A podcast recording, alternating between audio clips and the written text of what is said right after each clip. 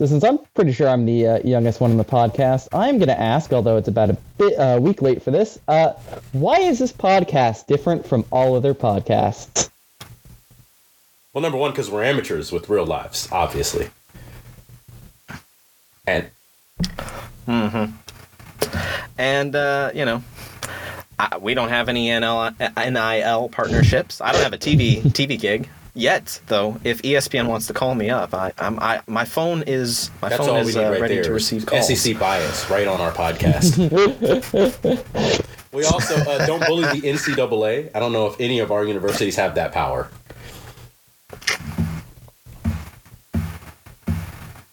And you know, we uh, we we have a we have a fundamentally different set of priorities than some some podcasts. I'd say so. Some, We're uh, always some feeding fans. mascots, which comes across as a bit weird. What do you think, Jeff? So uh, Yeah, I these are great questions. I or great answers. I, you know, agree with all the notes. What you were supposed to do is you were supposed to give a history of uh, the Book of Exodus from the Bible.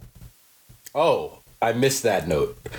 Degree's not in theology, but I, I can go look it up if you need me yeah, to. that's that's on Okay, me. Yeah, we, I we hope everyone had uh, good holidays uh, last weekend since it was Passover, Easter, and Ramadan. So if you're a practicer of any of the Abrahamic religions, we hope you had a good uh, holiday last week or ongoing in the case of uh, Ramadan. And apologies on uh, us collectively forgetting that it was a very important religious time of year uh, last week and not getting to recording. But uh, hope everyone's holidays were great. I'm sure they were. And I think that's our cold open.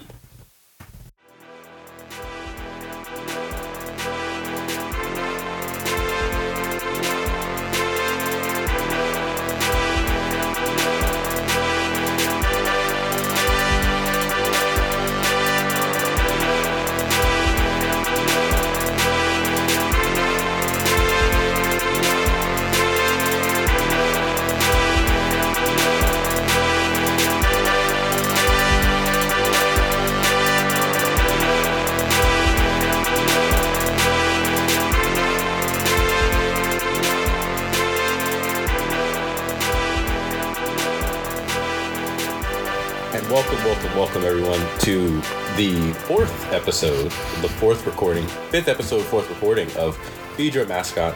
We were out last week, uh, all of us enjoying time with our family, celebrating the holidays. So, a happy holidays to everybody who celebrates, and just a happy season's greeting to everybody if you do not. Uh, my name is Blue, and I'm joined by two of my favorite co hosts. I've got Josiah coming to us from the closet this week with a new i think that's an actual is that that Oh. professional football one of the smaller teams i think right Yeah, yeah. The the a little known uh, franchise. Uh, they they the Meat what Packers name up in I, I think Bay. it's one of one of those names maybe they'll bring so, what a great it name. might oh yeah. it- maybe they'll bring think it'll that catch on. professional football to the uh, the capital in the washington d.c area one day and uh, today joining us from the cell phone i think jeff is uh, uh, uh, on the cell phone today I am on the cell phone as I've, I've had some uh, IT issues getting things set up from the humid state of North Carolina. Uh, still out visiting family. It's a beautiful place. I was there uh, last weekend visiting my mother, and I had a great time while I was doing it. Uh, this week, we've got a brand new show and another three course meal for you. We have our appetizer, which I think is going to set a pretty good foundation for us. Jeff is going to bring us that, and then Josiah had a couple of notes, which I'm really excited to talk about. We have our main course, which I will be handling this week, uh, which is going to talk about some different rule changes, our first in a long running series. And then finally, uh, we're going to have a dessert, which is kind of the impact of the rules on how the bodies uh, of the players, and I think that's that's a broad term. It could be bodies of people, players, and then the bodies physically of the players themselves. And Josiah is going to give us an explanation on that. But to bring our appetizer into focus, uh, Jeff, why don't you kind of give us an idea of how you want to set the table for us and kind of wet the whistle, so to speak, for everyone who's going to be listening in. Yeah, so just kind of let everyone know this is obviously a very rule centric uh, episode this week. So we're gonna kind of start with what the baseline level of rules were kind of at Rutgers Princeton and those early sets of games in the 1860s and 1870s, and the even before that history that Josiah is going to give a brief overview of. Yeah, there's uh, the earliest forms that we know about, at least, were essentially these like mob like brawls um, with lots of injuries, sometimes just a glorified hazing ritual, you know. Um, and, in, and in some cases, that form was actually abandoned by the school because of how bad it was, or outlawed by the school, like, we're not doing this anymore. Um, and, you know, it came over from England, boarding, boarding schools, that sort of tradition of just going out and mess you know hitting each other in the yard. Um, and I mean, you know, early enough that like, can you carry the ball was a real question. Uh, can you kick people? You know, is a, you know is it legal to throw a punch like that? Some kind, of this was it, the, it was that the you know was that, the that, that town sort of a vibe, and it, and right? it Yes, yes, yeah. And then, but, you know, eventually it got sort of, that was pushed aside a little bit for a slightly, a slightly less Right. bad or at least more formalized game in around Yeah. 1863. kind um, all these different boarding so. schools and sometimes alumni groups in, in different towns in England got together and set up the first formalized set of rules in 1863 um, with a group called the Football Association. Uh, yes, that FA. Uh, if you're a big uh, British soccer fan, this is the FA that now hosts the FA Cup and runs soccer in England. Um, the first set of rules that they put together in 1863 were the four formalized set of rules, but they weren't entirely uh, codified of everything. So, for example, there is no set team size. Um, there are also a number of differences that really show that difference between we aren't sure if this is what will become soccer, what will become rugby yet. So you had goals that they had no crossbar; they were infinite height, similar to if you kick a field goal, if it's up in space as long as it's between the uprights, I guess it's a uh, uh, goal. Uh, there were no refs at that point yet. Um, there were also no goaltenders at that point. Um, and so when you had your first game in the U.S., um, a recorded game in 1869 between Rutgers and Princeton, you had still some negotiating room between the two schools, even though they were played based on a rule set from the FA. Um, so, for example, it was 25 aside. So that's 50 people on a football or soccer field playing. Um, there then as different schools start playing, you have some other influences growing in, as well as in England the time, you would have later in the 1860s and 1870s, you would actually have a formalized break between what would become soccer and what would become rugby, where some of the more codification of you can run with the ball, we have uprights, etc., that ended up with with rugby, and then what would become soccer where you start having okay we've got crossbars we've got goaltenders etc um and Now, so Jeff, I have a question. yeah If I could just just jump in really quickly. Uh, in the Rutgers Princeton game, one of the because the rules were undetermined, a Rutgers player picked the ball up with his hands and ran it in for a score. They called it a run at the time. Um, there was big consternation at the time, right? At, uh, with the FA rules that they did know. Yeah so that was there was still some level of debate but yeah it was the direction was more this should be a kicking game. The other thing that was a big point of debate that eventually led to what would eventually be the rugby football union that would found kind of the formalized rules for rugby was like could you kick someone in the shins? Like literally that was a rule debate of the the soccer camp said no and what would be the rugby camp said yes. Um, which is just sounds the most painful thing uh, to say yeah this is going to be allowed in the rules that you can just kick people in the shins. Um, so yeah, so as as you have some other schools starting to play um, in North America, you have an introduction introduction of what are these more rugby like rules into the rule set, and kind of the first game that probably almost is what we'd imagine looks more like a rugby style American football style game was between Harvard and McGill, where McGill was playing a much more rugby style game. Harvard gets introduced to that. They really enjoy this style. They spread this style to many other American schools. So, in theory, you could say American football was in, was invented by Canada. Blue, you did some research that Canada may be stretching it a bit.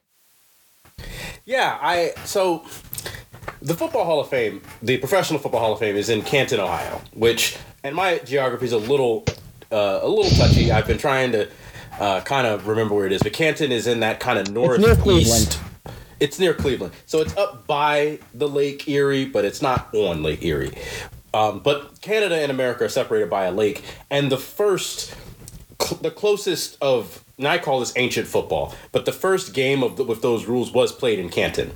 In fact, I think there's where they play the uh, Hall of Fame game on that high school field. I think that field or that location is where the first quote quasi American football with I think the a set number of players on the field that's less than 25 with um, um, yard markers but not yard lines and a field that approximated what is now a football field was played and then that was just exported to Canada. So yes, McGill did have the first official on paper game, or at least that we can find records of. the The search is ongoing. Uh, in fact, I believe the NFL is doing a search at the time. At this time, there's an initiative by the NFL to find some of these first games uh, of the barnstormers. Is the sp- barnstorming era is what they call it. But from what I can find, as close as I can make it, the commercial uh, during the Super Bowl where they said Canada gave us football is at best misleading. Um, and that they were more or less copying a form of football that they saw themselves that was being played in Ohio. Uh, but that being said, they did do a lot to formalizing it, and the first professional American style football league is the Canadian Football League, and the first championship is the Grey Cup. So there is a lot of credence to what is being said there of, of, of Canada being big into football. I was like, but the kind of mythology that we have of college football is coming from the New England schools, and it's still they're they're taking credit from you know a bunch of folks in Ohio and Canada. Uh, so good, Absolutely. good job for Ivy Ivy, League institutions uh, stealing it from from some folks that aren't getting credit. Um, this this has never happened again after after football. That, the Of Ivy course Leagues would never steal stuff No. and not give Yeah. credit. Not that just doesn't sound That's right at all. never happened. It will never happen again. Um, I do want to ask though, because one of the things you you pointed out here in our notes is that there's an alternate history. Could you kind of flesh that out for us of the maybe or the what if of what could have happened? Yeah, so obviously, as you're going to go into in the next segment, the rules changed very much from being soccer to a rugby style to what is now American football. And I've kind of always wondered what would happen if we just stuck with those FA rules and then kept with the later changes that would come with, with the FA rules throughout um, the tail end of the 19th century and, and through the 20th century of what would the f- culture around football in America look like? Because we you can talk in theory about on-field success um, of of if we didn't have a competitor to uh, soccer, what it would look like, and that that's a fun conversation. But I think what's more interesting is what changes about how we have a culture around a sport we call football, because lots of cultures around soccer internationally vary. And some have a lot of similarities to the culture we have around football, American football in the US.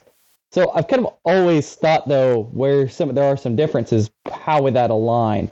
So things like a lot of how bands develop and rehearse shows is very dependent on the existence of yard lines and hash marks. You plot out um, as you are rehearsing where you stand based on relative locations to yard marks and hash line and ha- or, yard lines and hash marks. So, in my mind, I wonder: Do we have marching band in the same way um, that we would, or that we do now, if we have a sport that does not have yard lines? Um, or So I want to push back on that just just a little because one of the things that's really special, and again, speaking as a HBCU double alum, HBCU marching bands are not actually descendant from that idea of being on a football field. They're descendant from African American soldiers returning from World War One, where one of the few jobs that African American soldiers could have outside of being a cook was being a musician. And so a lot of them came back from World War One with the skill set of being in a military style marching band, kind of your parade style, your show bands, and your high stepping, your very different marching style. That if you ever watch maybe say a traditional, uh, like a Big Ten band or, or, or an SEC band and how they perform, and then look at an HBCU band from the same state, it's very different. One example I try to point at is UVA uh, used to have a scatter band, and then Virginia State had a very in your face show band, and they were very different styles. And so I think even without the yard lines, the HBCU bands would have developed in a pretty similar fashion because HBCU bands vary wildly, but don't typically put a big emphasis on the marching show. So marching in formations or sets is a, it's very different for an HBCU band because they're more about playing the music, dancing, putting on a show, even the high stepping. That's you know if you're high stepping, it's hard to look down at where you're going, and so yard markers are kind of they're immaterial, so to speak. Yeah, and I mean you definitely see that. I know the times that I've I've watched HBCU bands, it is very much a the formations are not nearly as intricate and complex as you know corps style bands or even yet the the kind of that's right. ten bands that are those are two also very different styles but do tend to emphasize formation um, as a big part of it. So yeah I think you would probably have a style that comes comes out of playing music and the musicality being a bigger part of it than than marching if you aren't creating it that if you don't have the yard lines that are then an organizational tool, um, it is much more of a you know blocks like you would have in a parade band, and then like I said, the emphasis could shift into into musicality over um, that being part of it with formation. Um, I think you're absolutely right. So I, yeah, go ahead, Josiah.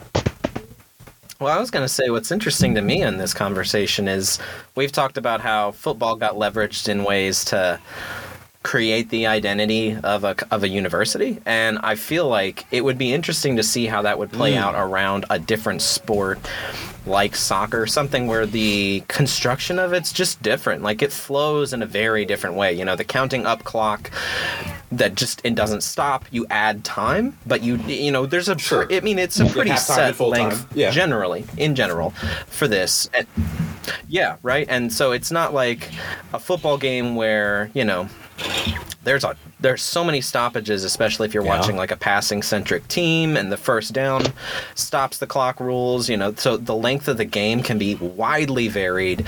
Um, and you know, we have four quarters, so there's things that happen between quarters, um, cultural yeah. stuff yeah. there, and even just the yeah, play clock. The things like, um, but even like mascots, like you've talked about, Jeff, in, in a lot of European settings, there isn't a mascot for a soccer team in the same way necessarily that there is a, like a pro football team in the States because of just how the fans become more that mascot than like, you know, a big stuffed panda bear or whatever. You know, it, it and I'm in, I wonder whether that would have followed that course and been more of a no mascot branding would have looked yeah. a lot different in the in that European I, I think style. Of it comes to, I, I, don't know. Like this is more like a, I don't know. It'd be interesting to so see. many of them use the breakages as performance opportunities. Yeah. And so you right. are very much changing. Yeah, exactly. Yeah. You, you probably don't have as much involvement from things like cheerleader groups that mascots are often part of, um, or the mascot performances because you don't, you don't have this the stops mm-hmm. in play providing the same opportunities. Um, things like bands that you know, would probably end up being more acceptable that bands play, you know, are able to play through the game, and they can run chants that way. Um, but you, you're right. You probably don't have the developing of, you know, as intricate of cheerleading as its own art form that we do in the U.S. because you don't have a stoppage of play that they can do a lot of the performances that that cheerleading squads do now. Uh, I want to ask a question about that because I, I don't watch much soccer. You'll forgive me, but after a goal, I see the players celebrate. So you'll see the players run. They'll do maybe they'll do the jet motion or they'll take their shirts off or whatever. But there doesn't the crowd may cheer a little, but there's there's no music. And after a touchdown, the band plays the fight song. And so, is there a similar maybe that I'm just not cognizant of or haven't seen, but after you know, even after a hockey goal, they play the foghorn. So, is there something similar in in soccer, international soccer, where they cheer in that way? It, it'll it depends very much on your specific team. So a lot of clubs will have a specific song that they will play after um, a goal. I think it's Bayern Munich does like has the can can song that plays after they they Okay. they do a goal and they they have that in the stadium. So I think you still have something similar. And I think the level of resonance that a fight song has might become that. Like you might have because you're doing this before recorded music, and if you already have the band in the stadium, which you probably already do because a lot of the history of bands in the U.S. comes from, and a lot of institutions comes from ROTC. Um, so it's very likely that the bands are still providing the entertainment and the songs. So that may still exist, but it is it is very club to club dependent to an extent. Yeah, and that makes sense too. And you know, I wonder if professionalism that we see in some of the soccer leagues uh, across the world outside of the United States. I, I also wonder about the amateurism model. Would it have survived that sort of shift? And would we just be in a completely different space with I NIL thought about this a or lot. whatever that would have been called? Like, this is this is one of the other big things that I think about. Um, just because soccer abandoned amateurism. Now there was debate, but it went away as being the hard as being a hard rule in the 1890s. Um, and part of that was soccer got very popular in the north of England, where there were more people who were playing who were um, working class, and they wanted the ability to supplement their income because they needed that money more than it being a sport that was entirely coming out of a, a middle class background, where or an upper class background, and and those folks not needing the money but enjoying um, having it being apart from those concerns. So if that goes away in England, and granted, it took quite a while for there to be the salaries that you could be full time as a player. That really didn't happen until um, the 30s, and then the salaries being kind of what they start being in professional sports more broadly is not until post World War II, where where you're making, you know, really big amounts of money, and then you know it takes even until the 80s, where it's similar to this is a generational, uh, you know, the 80s and 90s, and where it's a generational amount of wealth.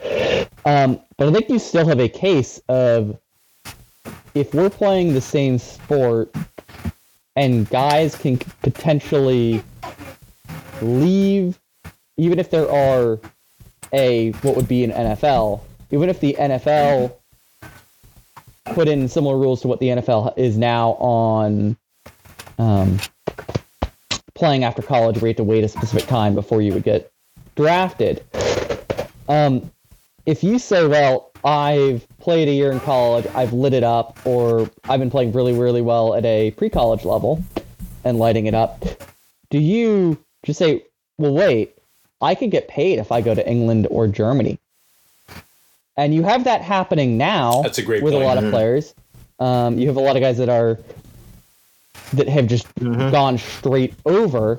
Um, and obviously things are changing now that MLS academies and USL academies will let guys go pro as teenagers. But when that wasn't as big of a thing, you had some players that the first moment they could legally go over, which was probably at 18, they did, and they started playing um, in in Germany or England. Christian Pulisic, for example, was able to go over earlier because he was able to get a Croatian passport because of Croatia's citizenship rules. Um, his grandparents had immigrated from Croatia to the U.S., so he was able to go over to Germany as a teenager, go through training with Dortmund, break through at Dortmund as a 17-year-old, um, and so you probably then have well, if there are a lot more players that can maybe do this that just skip a college system, does that change where to keep a college system, you have to offer incentives to keep guys? Um, I have a question about that. Um, only because I, I know you said that they pretty much abandoned amateurism. Soccer did. Does that explain why the Olympics vacillated between having Summer Olympics, the Olympic Games vacillated between having soccer and not having soccer? So it's a mix of that where you you would have yeah you know your best athletes at, in soccer not be uh, amateurs. The other thing to note is FIFA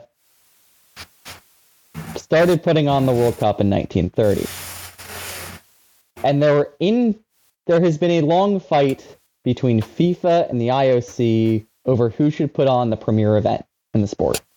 And FIFA obviously wants to put on the premier event in soccer. Um, so FIFA has created a set of rules to make the World Cup a bigger deal than the Olympics, even though we can now have more professional involvement.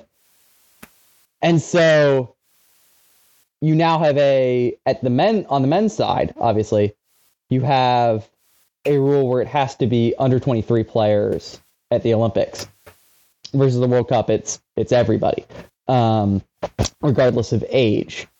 So there is some of that. That's obviously well, if your best players are going pro as teenagers, as 18 year olds, they're not going to be able for Olympic squad. The other thing is there's a very deliberate uh, happening via FIFA of we want the premier event to be our event and not another organization's event to make money off of. Um, the women's side is interesting because the Olympics are a co-equal to the World Cup on the women's side, um, and some of that is women's soccer developing at a later point because of, as we kind of talked in our last episode, a lot of rules around who gets to play sports at a legal level um, that really made it more difficult for women's soccer to develop through the 20th century. And it doesn't really come until the last quarter of the 20th century in, in a lot of places, there being investment in women's sports. Um, Title Nine. yeah. Yeah. Correct. the best team you've never So- heard of, as they say. because of that, and because that probably co- that coincides more with when you actually do have your ability to set up professional leagues in women's soccer is a recent development. It's really a 21st century development, um, and so so many players were in fact amateurs or semi-pros before the 21st century. Um, it's more of a premier event, and it took FIFA a little bit to really put in the effort to make a women's World Cup. So they are co-equal events for that reason, and also because the club game has taken so long to develop, um, and that's a very different different situation. So Josiah, I want to ask you a question then. Since we're talking about FIFA and the IOC and their centuries long gang war, what would you who would you put money on in the centuries long gang war between FIFA and the NCAA? oh, okay. Oh, absolutely on FIFA, man. Like I, I, I, I, yeah, I don't think, uh, I don't think the NCAA is much of. Man, they're they they have got no. This is recency got- though. they- they I'm don't talking- have a lot of teeth I'm anymore, a- you know? I'm Um, talking 19th century, 1900s NCAA. Oh, I see what you're saying. Okay, yeah, yeah. So if we're speculating backwards, oh, that's a good point. I mean, eh, there's a possibility that the Ooh. NCAA is just a part of FIFA. You know, That's a good point. And that's an interesting thought too. Like this is uh, international governance of this sport that's in America. oh, that's a great point. And you know, if it's developing where it is, I could see Americans Yeah. being like, "Well, isn't this our sport?" Even if it's not, you know, we might claim it anyway. Um, so the the NCAA and FIFA being kind of that's one and the same thing would. I would absolutely believe that's a possibility, which is even more terrifying with what we know about even both Yeah. organizations. of, of, the, you know? of FIFA just rolling the NCAA or vice versa. mean, and it should be noted that the They're just all- organization that does rules is not, in fact, FIFA. It is what's called IFAB, and IFAB privileges in Mm. voting the um, FAs for the four home nations of the UK because of the historic reasons that they've been in sport. So I think I think the NCAA, if they become an organization that runs uh, soccer in the U.S., would probably have a similar privileged position. Now, they may not be able to get Yeah. everything that the NCAA currently wants or has won ah. throughout history as part of that. But I guess you could say, well, they might make rule allow there to be rules that could limit player movement, particularly player movement of young players, if they wanted to across state line, across borders. Yeah. across you know and there are some FIFA rules now that limit you know mm-hmm. when players are allowed to leave their home country to play somewhere else. You have to be 18 unless they're in the EU because EU law lets pl- you know lets people move wherever they want for work. So you you'd run up against EU, EU law so FIFA's like okay we'll just give up. It, it'll be a different it'll be a different age if you are an EU citizen and you want to move elsewhere in the EU but I think yeah, you could have the NCAA trying to make a, a- you know, if they are part of IFAB or a big stakeholder in FIFA saying, well, if you're under a certain age, trying to limit your ability to move abroad if they see that as a threat to a development of, of college football. They're involved. No, I think that's a really good point. I, I hadn't thought about the rules, and I'm wondering, is that can I use that as a transition? Are you allowing? yeah. Speaking of the development, Speaking of the development of college football, I want to move us into our main course. Uh, and thank you, Jeff. That was that was great because I learn more about soccer every time I listen, and now I'll I'll sound educated next time Major League Soccer starts up. But uh, I wanted to kind of talk about these rules changes over the ages, and I want to do this in an ongoing series because I.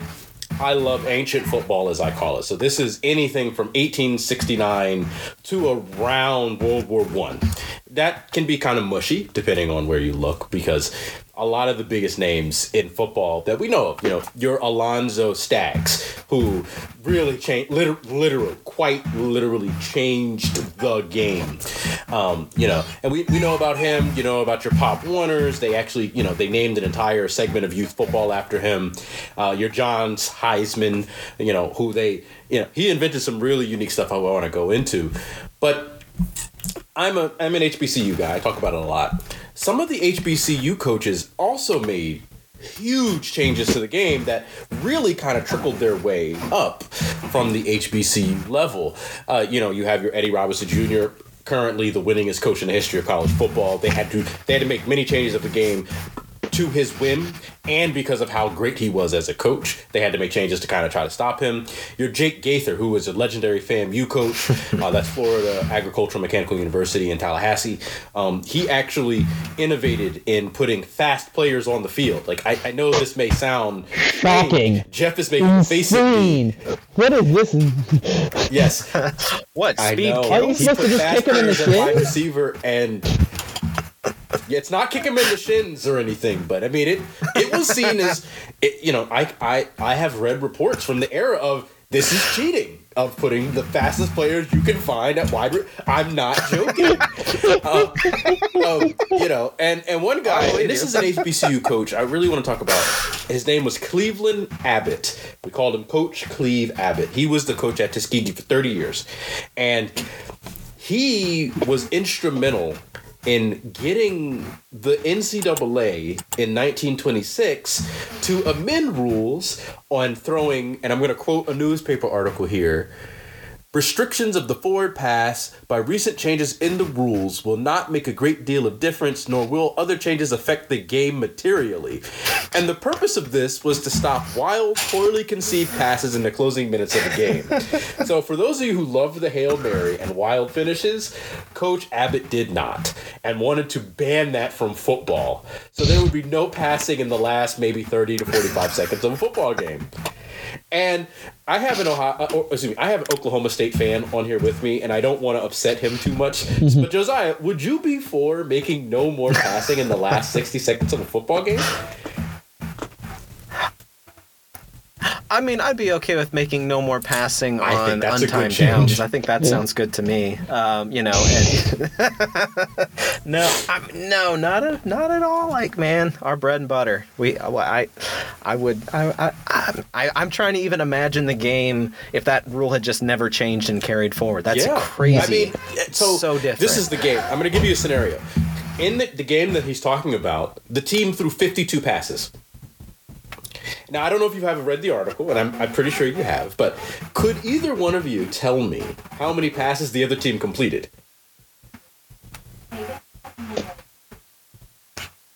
Uh, I'm trying to remember. The answer's three. Ooh. So I can see a scenario where if you're throwing 50 times a game and completing three, they are ill conceived, it's not well practiced, and it's making the game drag on. Yep.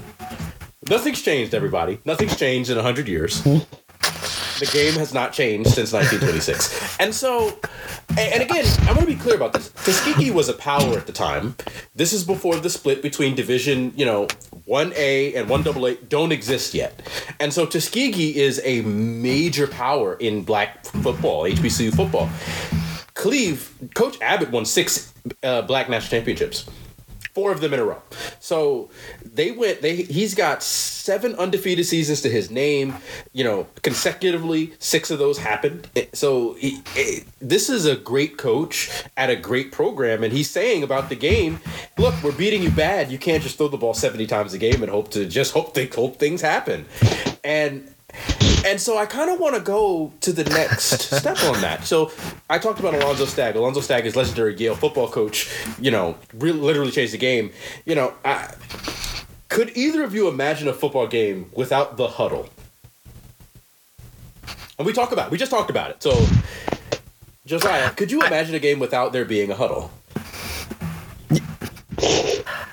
I, I, I can only because of the more recent-ish Okay. invention of the no huddle hurry up offenses.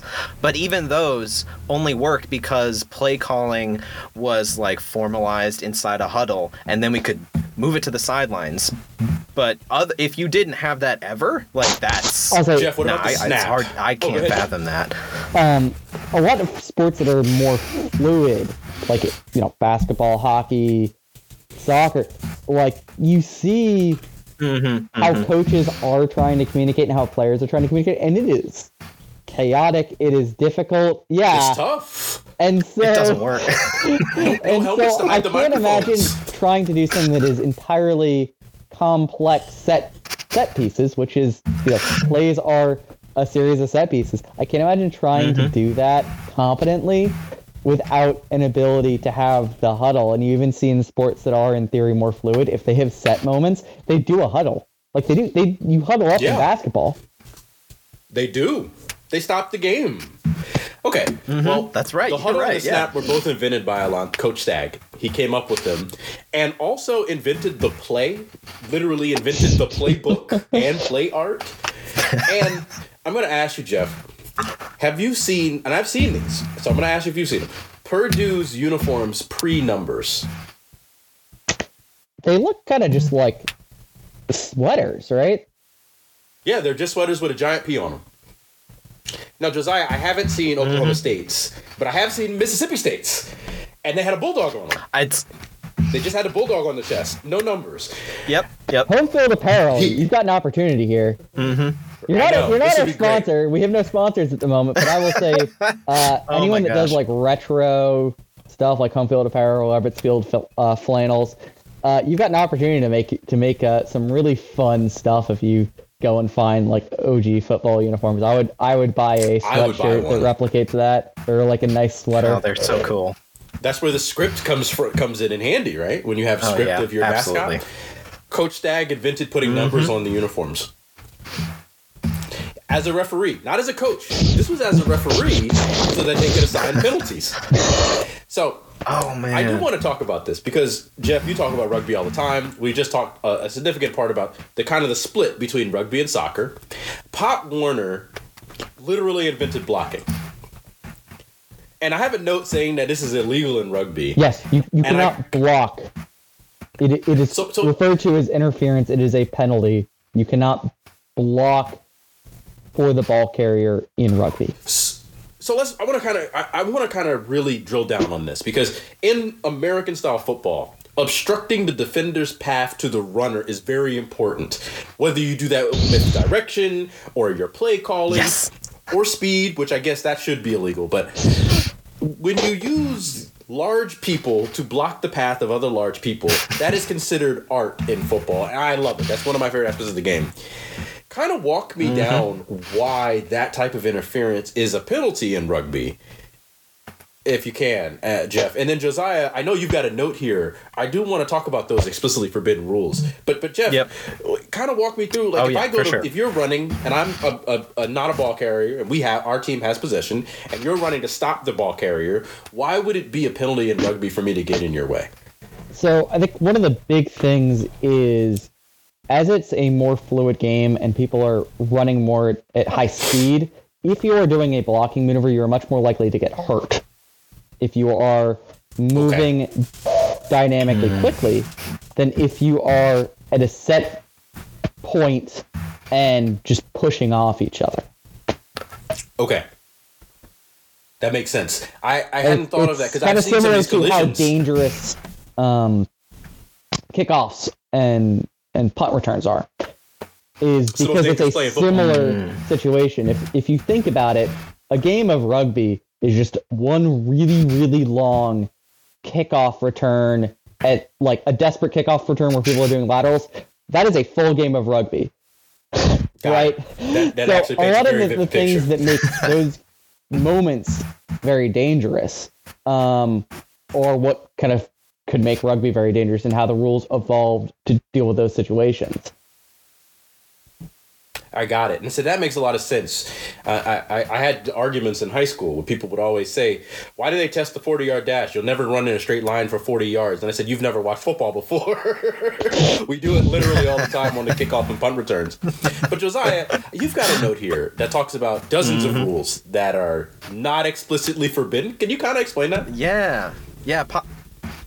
Yeah, yeah, Pop Warner when he was at the Carlisle Indian School doing a lot of innovative stuff, including some of the things here, but he's responsible for just a, a ton of rules because he didn't he he needed to find an, an advantage for his players being you know malnourished at times very abused youth from indigenous nations ripped away from their homes. So you know they're not the cream of the crop athletes because of their environment and other things. And, and One of the not to say I mean he had like players Jim he had some good probably guys the but greatest american athlete one of the, yes Won won an, It- won an olympic medal Yes, in yeah, ex- pentathlon with shoes he found in the garbage because his shoes got stolen. The first, the first pentat, the, the, the first one to win the decathlon, I mean, yeah, if, I, like- if, I'm, if I remember correctly, yeah it's one of the, in one of the, the medalists yeah. Yeah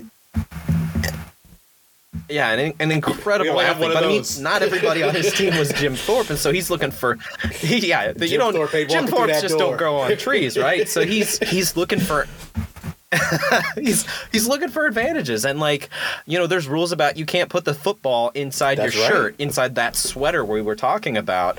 That's because in part because of pop warner. He's like okay well just hide it in your shirt. They won't know where the ball is. And the sewing patches and i don't think he was the only one doing this but sewing patches on their arms that look like footballs so that when the team's looking at them they're like wait now which one has the football? And in a blink you could probably tell if you took a moment but in a high action moment they're like wait everyone looks like there's some kind of football shape on their arm.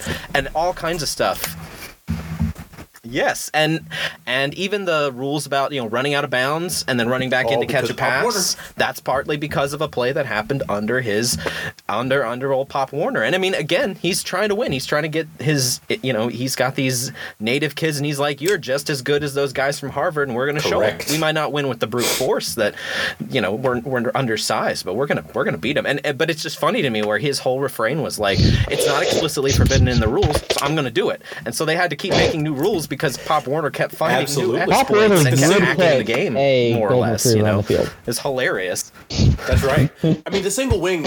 I, you know, I really want to put a point on this because uh, we have talked about this in our first episode where we talked about the flying wedge, just like a mass of human bodies holding hands or linking arms running down the field, and how dangerous that is.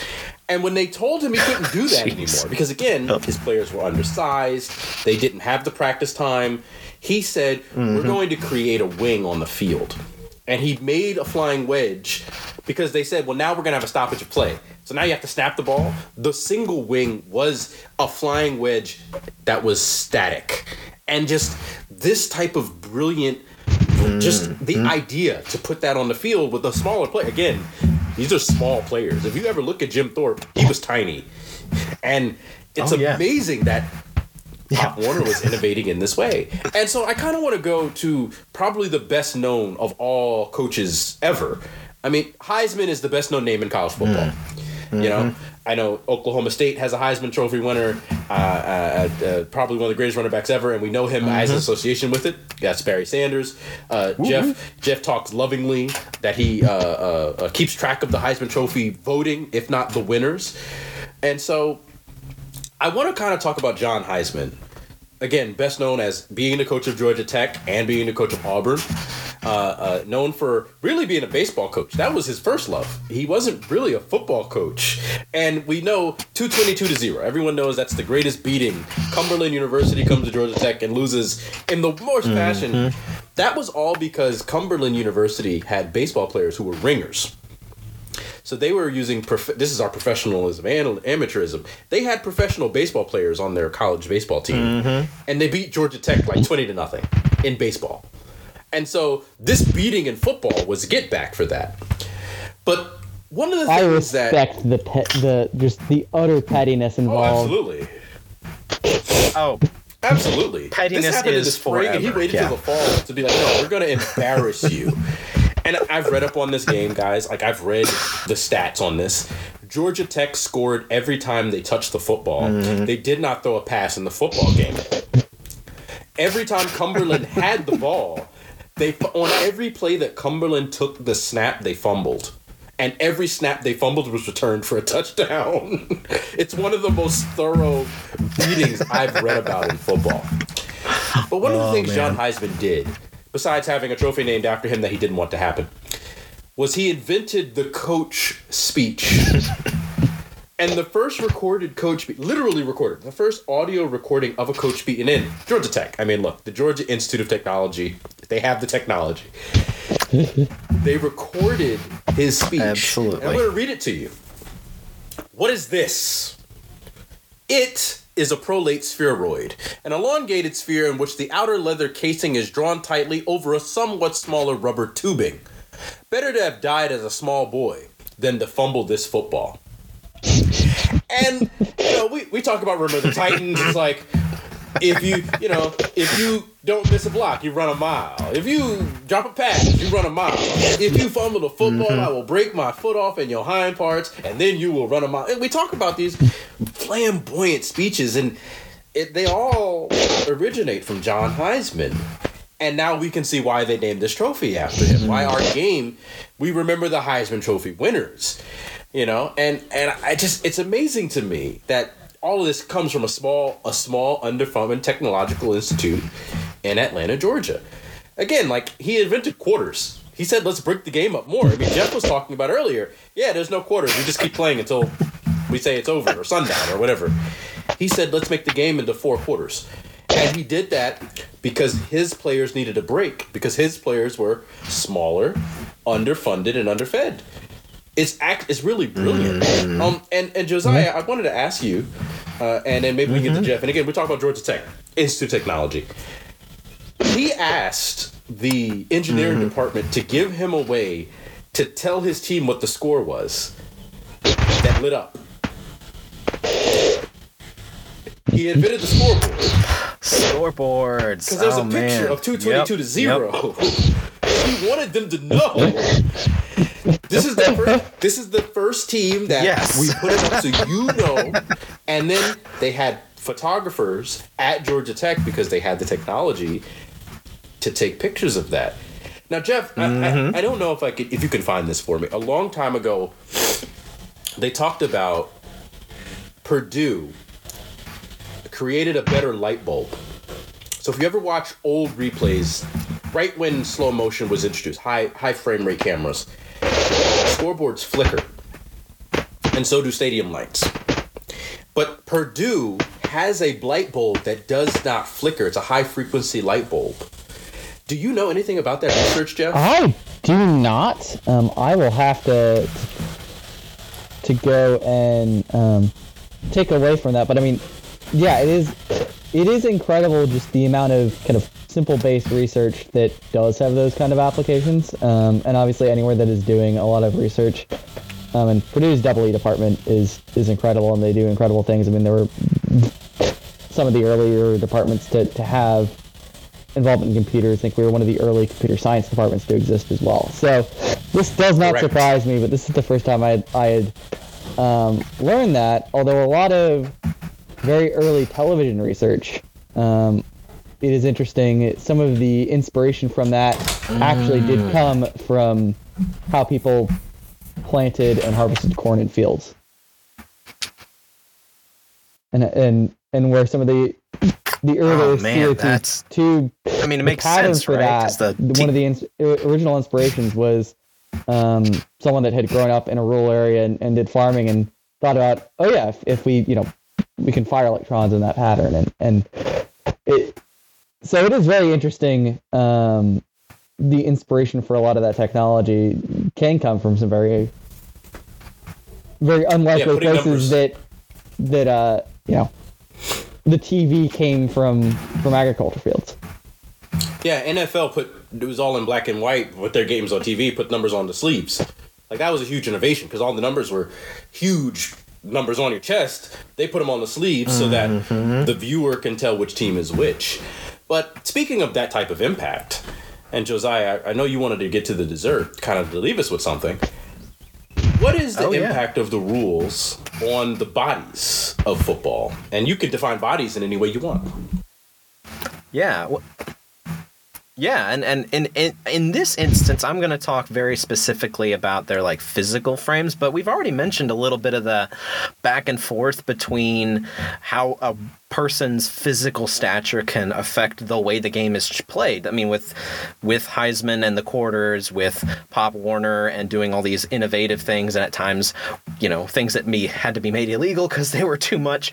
Um, but sometimes, you know, these rules don't happen in a vacuum. They can affect the way a person's body looks and grows. Um, an example of this, well, a, a more innocuous example. I mean, if you look at a player like a punter or a kicker, they're extremely protected by the rules. They so they're not usually very muscularly big. They're not built like a linebacker, broad-shouldered and stuff because they don't King need to be to stay safe in the game. That's not their job. That's true. that there are exceptions, but there are also guys that you look at. You look at the uh, the kicker on a on a college team, especially. You look at some of those guys, and they are they are some of them are like you know they're they're my size. You say that, that's but also big. big, um, big quads but another a, and, a big, and more I was, uh, my uh, Yes. wife's uncle was calves. a college kicker, and yeah he is a great body type Yes. as a as a runner. Because yeah, you're working out the same, you're working out a lot of the same muscle groups. Uh, hmm But yeah, like upper body's pretty small. He's not. They can make tackles. They're they're good athletes that way, but they're not going to be like every down tackling. Um, but a, a more maybe fundamental shift was back when they changed the rules about substitutions and more importantly about blocking for offensive linemen. Because those guys, if you look at old back in the '50s before these rules really kicked off, they're they're they're built kind of like a linebacker. They're long, they're tall, they're narrow. You know, in in a lot of the way a linebacker is. They're you know, it means still big and muscular. It's not that they were small, but they're skinnier. And then they started making rules about well, blocking below the waist, you know, hitting below the waist. Guys can't do that as much anymore. And so it started to make these rules that protected the knees in particular of players like offensive linemen. And once that blocking below the waist thing, hitting below the waist thing became more codified, especially at the pro level, you see linemen, their bodies start to get a lot bigger because they can carry that weight. They can put that pressure on their knees and they don't have to risk getting hit there. Um, and so then that changes body types that you see in the sport and that changes eating habits, you know, where some of these guys are trying to put on weight that maybe their body just wouldn't naturally carry on its own. Some guys naturally do, but some guys are trying to put make themselves as big as uh, possible so that they're hard too, to push around. If you are, um, a more if you have to constantly move, Mhm. there's a limit to how big you want to be because you wear yourself yes, out. yes, Um, Correct. And if you Yes. have unlimited substitutions, you can sub guys in and out where you can be big and you can move really quickly. And as long as you're only doing that for like 10 seconds at a time, it doesn't matter how big you are. It's very different if you're trying to do that Mhm. or 10, 15, 20 minutes at a time. Um, and so, you know, even basketball guys Yeah. are bigger and more built than they are in other fluid sports, you know, in soccer, just because it is hard to be able to run for 45 minutes straight, right? Like It I will say. I, I train for endurance Yes. sports, and Yep. it is any little bit of extra weight, even if it's muscle that you know will help you in doing other stuff. You don't necessarily want that because it's more stuff you got to carry around for mm-hmm. you know 10 mm-hmm. miles if you're or whatnot. So Yeah, yeah, and the relationship though with the rules can go both directions too. I mean, you've got the rule changes the way a player looks, but sometimes how a player looks in some cases changes the rule. Not all of those are good. We have things like the Johnny Bright incident, which featured the Oklahoma A&M uh, Cowboys, which you know, not not a great moment in our school's history. But if for people listening not familiar with that, real quick, uh, Drake University had a standout athlete. He was he was black, very good Heisman frontrunner type guy, really talented. Uh, they, he played Oklahoma A&M, and they just beat him up all game, all game. And they they'll there are players from that game that have claimed in whitewash pieces since then, like, oh, we only hit him once. That's not true. Uh, they beat him up all game, but in one particular hit, which was captured on film and was a Pulitzer Prize winning photograph series, some guy runs up and hits him in the jaw, breaks his jaw in the middle of the game, which is insane. There's no reason to do that. You're not getting any advantage in the game from breaking a guy's jaw. It was racially motivated, racist motivated violence. And after that happened, we put face masks on all our helmets. And now that's a mandatory thing. And now when now that we have face masks we have all kinds of rules that came out of that. And all that became came from be, some guys who hated somebody because of what he looked like. And suddenly that creates the need for a new rule. So it can definitely go both ways. Um, uh, blue i think you had one in particular that you wanted to sort of talk Yeah, about. So, to your point, like the platoon is is you know, the platoon is a big deal. And you know, we talk about again, we talk about football because football has, for the most of our lives, been offense, defense, 11 on 11, 100 yard field, 53 and a half yard wide, uh, goalposts in the middle, hash mark. We, we, we know the field is basically unchanged. All of this is kind of the same. But I want to be clear that the Johnny Bright incident is kind of like they brutalized this football player. He survived the game, and they then changed the mm-hmm. rules. We have to put face masks to protect the mm-hmm. players Yes. so that no one wants to harm players in that way. I think this is old leather helmet type game, if I remember correctly. Um, and mm-hmm. so Yep. one of the things that I wanted to talk about is just if you look at say Navy. Navy is is a small, underfunded. They have the very weight restrictions that Jeff is talking about. Their players can't be above a certain height, Yes. nor can they be above a certain weight. I mean, there's someone who's going to point out that uh, uh, Robinson, the admiral, was was seven feet tall at the Naval Academy, and I'm going to point out that he never served after the academy his academy days were over, um, because he was seven feet tall and he couldn't fit any on any of the ships. but the point is, they're still playing college football at the highest level. They're doing it with smaller players. They're beating these teams with bigger players. I, want to point that out. Mm-hmm. They may be on hard times right now, but forget that for a mm-hmm. moment. And they're doing it by stretching the rules as far as they can go. Because they are hitting below the waist and what's known as cut blocking, and somehow not illegal. Mm-hmm. And again, I'm not against it. I think that I love the triple option. I think triple option is beautiful. And Josiah, you're gonna forgive me. 2014 Orange Bowl is still one of my favorite games. I, I apologize. We don't like ah. inter post conflict on our show, but that is one of my favorite games because Georgia I Tech know, in I I think. Johnson's final season was playing a masterful game. And to be fair, Mississippi State scored a lot of points in that game. So, but the point I'm getting at is Yes, I mean, these are true. teams that find ways to win and they find ways to stretch Mm-hmm. those rules that we may have to change them. I, I love the air raid. I talk about it all the time. I want to see points and I want to see the ball flying around the field. I want to see athletes getting Mm-hmm. the ball in their hands. We talked about it before where we put fast players in positions and everyone was like, ah, you can't do that. I want to see that. You know, Purdue is. Yeah, right. I mean, of course, uh, legendary coach Jeff Brohm. I guess maybe Purdue fans might not think he's legendary, but I do. Jeff Brohm is now leaving. He was running the air raid, I mean, and even before that, Joe Tiller was one of the Yes. kind of early, early innovators in going in a spread direction. Um, it wasn't Yes. exactly the air raid as you know Mm-hmm. you would see in Hal Mumme or Mike Leach, but it shares a lot of principles. It was West Coast football. He was a uh, uh, he was a West Coast disciple, so he was timing, throwing the ball quickly, using the passes to run game, and you get a Drew Brees out of that. Yeah. I mean, I I'm not going to say no to a Drew Brees, and you know he changed the game and maybe not the direction of, of, of how Purdue football thinks about football because they they went back to kind of under the center, but Jeff Brohm certainly has. And the hire after Jeff Brohm, I'm uh, sorry, Jeff, you can give me his name, but he's a Brohm disciple or he was a Brohm staff m- member.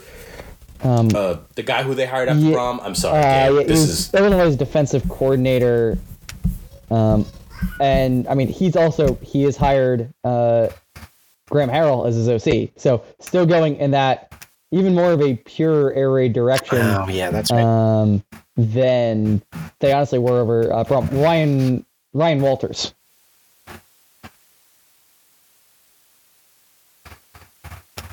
And I mean, again, with the air raid and body types, you know, the air raid is designed to compensate for undersized offensive lines. You spread them out more so that you throw quickly. They don't have to block for as long. Um, you can have small, quick receivers because they're not having to jump over guys. They're just running to space, doing the mesh stuff, and you know it's quick routes, quick throws. You're not. You're. It's a, it's a it's a scheme that works really well with smaller bodied guys. It's not that old school Alabama lineup. I formation, run it down your throat kind of thing. Like that part of the innovation, part of the blasphemy of it at the time when they're like, "What? You throwing the ball? You never run it?" Um, is because yeah, well, we don't have the guy. Our guys Right. aren't big enough to do that smash mouth stuff, but we can still score a lot of points. We can still move the ball really well. Like, and it's funny too. It's a dynamic style. Like Mississippi State's air raid was not necessarily that fast. We just and we were running Leach's pure uncut stuff, which kind of looked a little dinosaur like to me at times. But I mean, it was still working, you know. But he's not going fast. He's just moving it steadily down the field and. In little little chunks, you know. Exactly. And Again, you can have smaller Oh, guys go if you want to do that. One of the things I love about football is there is no one solution to the problem. It's a big field. Correct. You've got 11 guys, but people vary mm-hmm. so much in, in composition Yes. and strength, and teams are able to leverage the variety of strengths of people to create different sorts of matchups that they can win. So if you've got the big guys, mm-hmm. you can play a power game. If you've got fast guys, you can play a more spread game.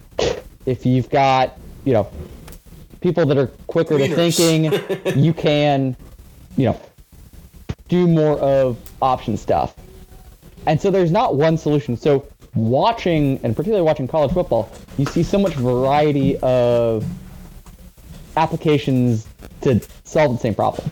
And it's incredible to watch because you're not ever really seeing the same thing mm-hmm. twice. And I mean, you're not even seeing the same thing twice if you're watching just in conference games. And with as wide a variety of teams there are in non-conference, you're seeing a huge mass of different approaches to the same game. And it's, I mean, in theory, it's all coming down to how do you maximize your player's strengths against the weaknesses of the people against you, and how do you manipulate space to help that even more? And I mean, that's something that's in common with a lot of sports where manipulating space is a huge part, uh, and trying to get people using all sorts of variety of mm-hmm. tricks to isolate matchups and isolate people in space. And it is just so incredible to watch. There are a million different approaches to it. And you compare that to something like baseball, that one of the big crises of baseball is people have done enough, enough statistical analysis to know what is really, really effective in baseball. right. And so you end up with, with the three true outcomes where it's, well, you hit home runs, you get walks, you get strikeouts. And that's really, really effective if it's, you know, my team that's applying it. All for it, let's win games. But it's, if you're just trying to watch baseball, and I, like, I'm not super emotionally connected to any team. I just like going to the ballpark sometimes. It's hard to watch that style, and that's the one effective style. Football, there are like 20 different ways. There, there are a multitude of ways that things work, and so you get variety. And a lot of those ways that really, really work well are a lot of fun to watch. Um, and so I think it's it's a challenge for something like baseball to say, okay, how do you try and inject that little bit of variety? And I think some of the rule changes that they've done this year, and particularly with trying to make that makes a lot of base running much more effective um, and steals much more effective. It, it gives a lot more options to try different things, and base running is fun to watch because it is fun to watch feats of athleticism. It's, it's another thing that football does really well is you can see Yes. no that that dude is Yeah. fast and he's doing Yes. stuff or those are quick motions. Oh yeah. like I, I train for endurance races. I run in straight lines a lot. It is hard to turn when you're going in a straight line. And it is tough Yes. on ankles and knees to turn. Yep, Even yeah, like turning around a corner. I sprained my MCL turning around a corner in my neighborhood once. The, the incredible. Oh, I'm going to do like run a sprint and then quickly turn a corner and keep running a sprint is just such an insane feat of athleticism. Yes. I still watch De'Anthony Thomas from He's Oregon good. highlights because that man was so so fast but also so elusive. I mean, Of yeah, you know, like. I'll watch Barry Sanders. I'm Oklahoma State person, sure, but like De'Anthony Thomas just like in ways that I hadn't seen and there are other small speedster guys, but just yeah, the way he could turn a corner at He that was speed amazing. was unreal sometimes what he could do if you just Yeah, those those Made a Oregon little guys, man. It was oh, amazing. I have such a, I had such a love affair with Oregon when they were when, Yeah. when Kelly was at his peak. But I'll tell you this, I know, Mike I know. Bellotti. I, I know a lot of mm-hmm. people don't talk about him because he became the AD. Those Mike Bellotti teams were unbelievable. And one of the things that we, we talk about 2007 and, and it's everyone's favorite season. Sure, whatever. One of the things we never talk about is that season is the rise of modern Oregon because to that point, Oregon was always a they got Mm-hmm. close, but Dennis Dixon sprained his knee again. Or, oh man, Joey Harrington is great. but He's got a heart problem, so don't hit him too hard, Detroit. But like that 2007 season, we Mm-hmm. talk about how Appalachian State went to Ann Arbor and blocked that field goal and beat Michigan. We never talk about how Oregon went to Ann Arbor and beat Michigan senseless, ran them off their Michigan own people field. do. And I and do. one of one of the things to note is one of the reasons that Michigan brought in Rich Rod is they saw App State beating them with a spread Oregon. and Oregon beat Oregon beat Yes. them with a spread and they're like, Yes. wait a minute. This is the future. We This can't the be left behind. and they didn't commit. you I, can't I beat will 'em. Always, I and again, the Michigan folks on our Discord. If you ever get a chance, check out the Moon Crew Discord. They always, they're always cautious when I bring that up because I always bring it up. Like the rise of Oregon, modern Oregon, maybe not because. My conception of Oregon was fun team with a lot of great uniforms, and they played in the toilet bowl 30 years ago. I this I know there's a lot of folks out there that don't remember this, but Oregon and Oregon State played a game in, in absolutely atrocious weather to a 0-0 tie in the 90s. Literally, the football landed point up in the mud and stood still. Um, but like Bellotti came in and changed all that. This is when Phil Knight made all his millions and kind of was became basically T Boone Pickens of the Northwest. I you know rest mm-hmm. in peace T Boone Pickens, but you know mm-hmm. he was like, I can do that, and Oregon becomes this monster program. But that rise in 2007 and the proliferation of the spread is because of them having that great season in 2007, beating Michigan, and then almo- I think they might have won the Pac-10 that year. I, I have to go back and check. But U.S. Uh, Southern Cal is on the decline. Oregon is on the rise. Washington is hapless. Like again, Washington not being good is weird to me because they should be good every year in my mind. And they were hapless. And Oregon kind of ran away with the pack, literally ran away with the Pac 10 under uh, Chip Kelly. So, undersized. and did it with too guys that would have been called Can't with undersized, them. too small. So which very much Yeah. fits Like they- what is interesting is They- it they is could such a if he, Phil Knight I don't know if this is an intentionality of of pressure or it just happened that way. It so fits the Nike brand to, to like to make this around being fast. Um, It's so Nike starting strange to as track shoots, right? So it's strange to me that the owner of Nike, a guy who ran track at Oregon, wants there to be fast guys on his football team.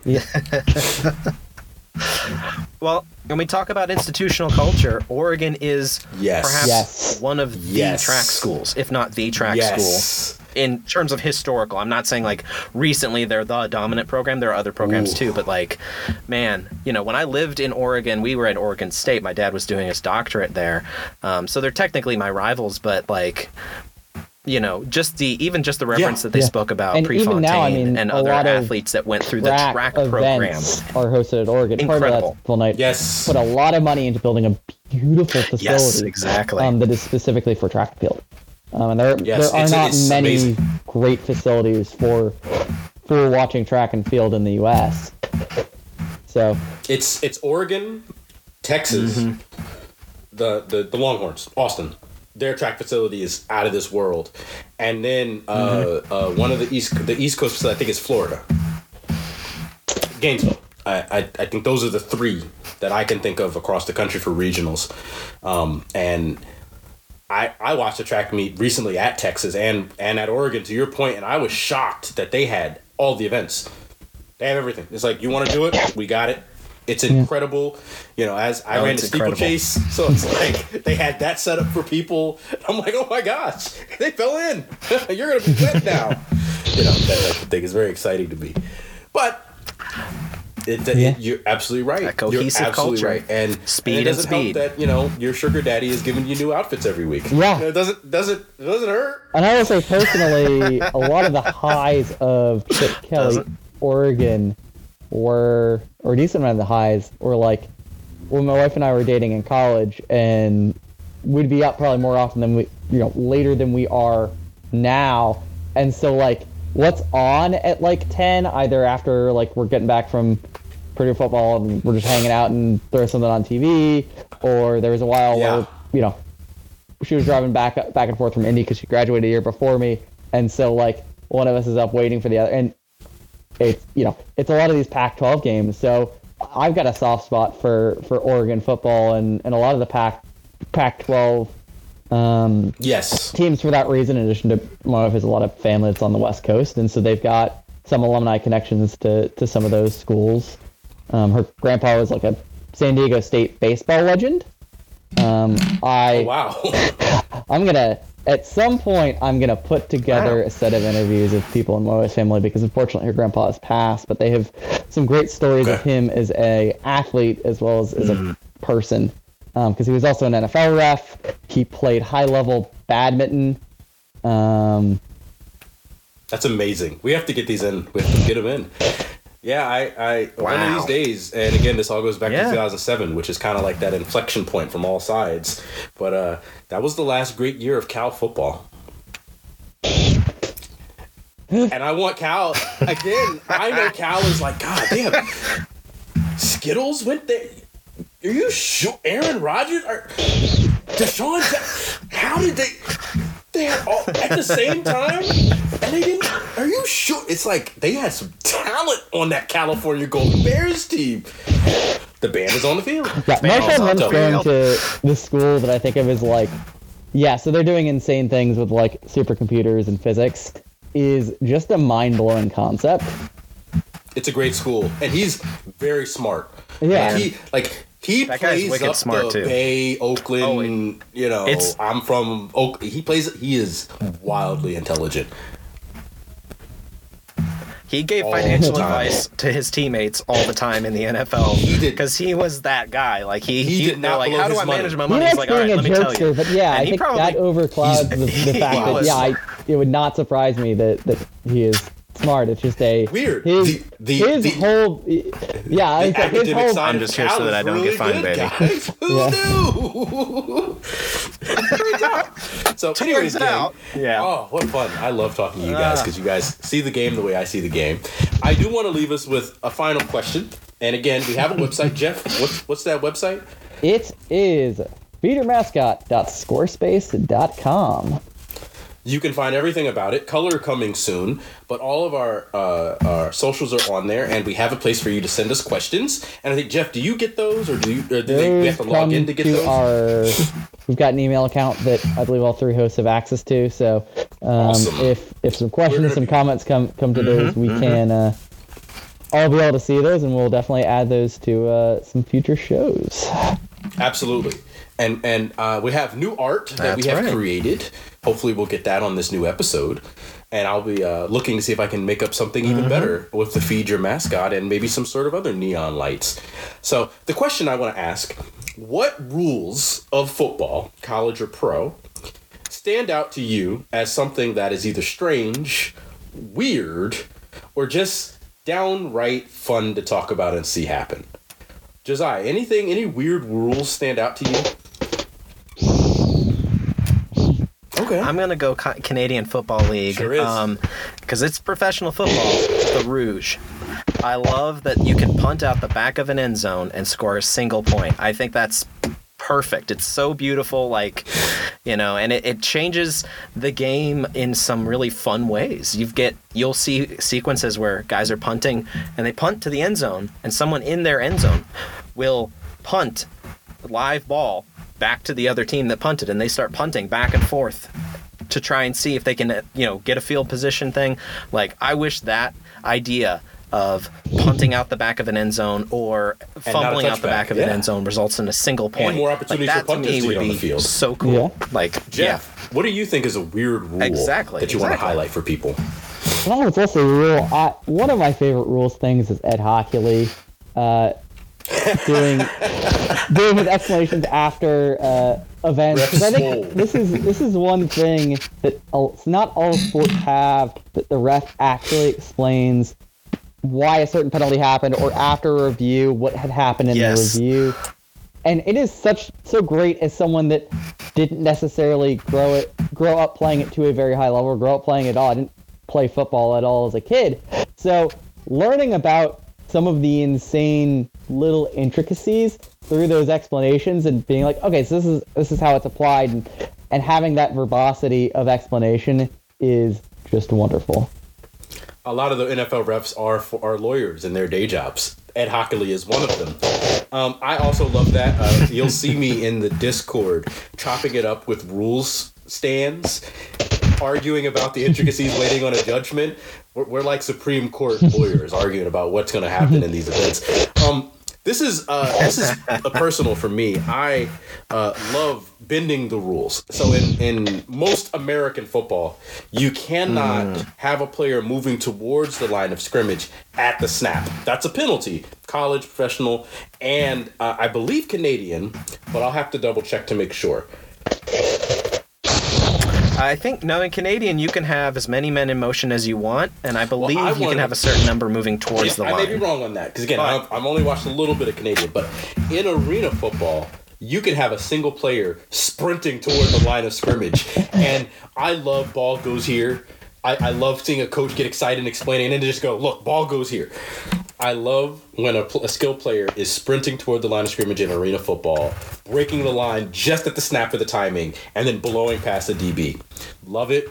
And then the safety is like, I gotta cover him, and then he misses this, his moment, and then the ball goes here. So that's my personal favorite rule. Is uh, uh, uh, one of them is the arena football. You can sprint toward the line of scrimmage. So we'll be looking for yours in the uh, uh, for our next episode, and we're gonna hopefully be able to get this up in the uh, uh, self promo section so we can add, uh, solicit some questions for some folks for our next episode. Maybe we'll do a mailbag for episode six. I'll consult with my co-host for that. But we're gonna sign out for the week. It's hopefully lovely to hear from all of you.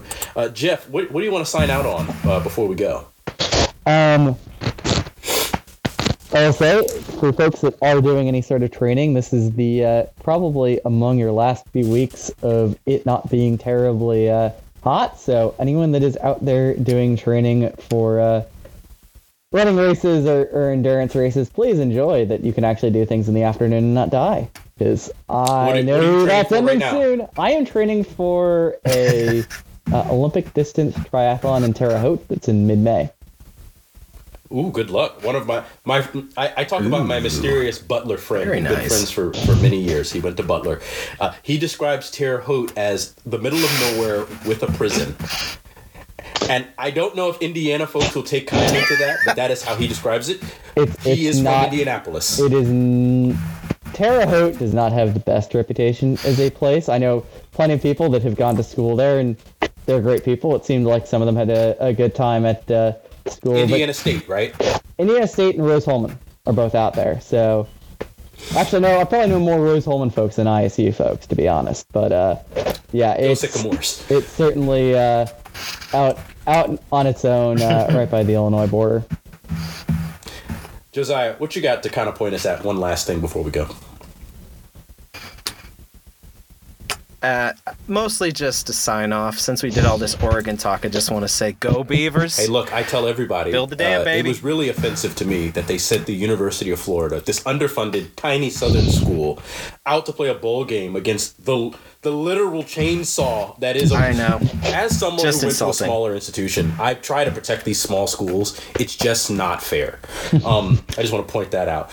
Uh, um, it's, not got, fair. You know, Pacific Just be Northwest more in the those Pac-12. Actually, I think the solution to my it's getting too hot, like uh, to run problems that I, I face, you know, in Go to rainforest, Indiana, visiting people. No, the answer is just move to the Pacific Northwest. Like I've uh, I've visited up there, and the idea Amen. of permanent fall and great beer and great wine and great food, it just sounds like a great time.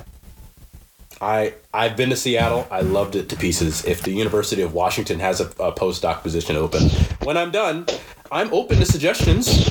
I want to work at Microsoft.